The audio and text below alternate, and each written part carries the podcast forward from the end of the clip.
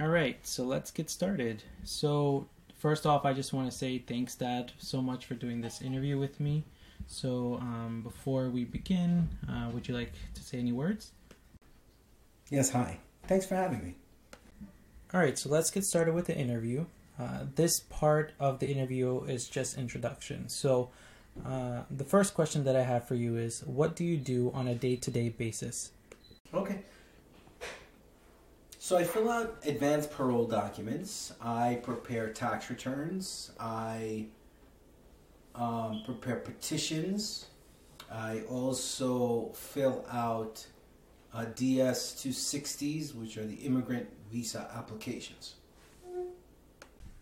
And what type of people do you normally help out, you would say?